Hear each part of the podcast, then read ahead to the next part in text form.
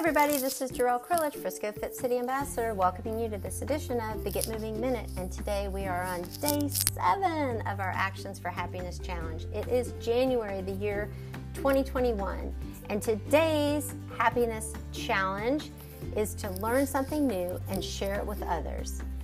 That's all you got to do. One little thing. It can be a vocabulary word, it can be a fun fact, it could be I don't know, something nutrition related. It could be health related. It could be exercise related. It could be mindset related. It could be anything you want it to be. It could be a new recipe. It could be something about fashion.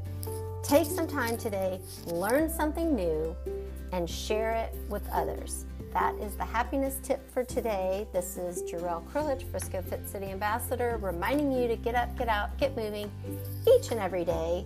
And just as a reminder, if you know anyone who is struggling to get and stay healthy, I am a board certified health and wellness coach in private practice in Frisco, Texas.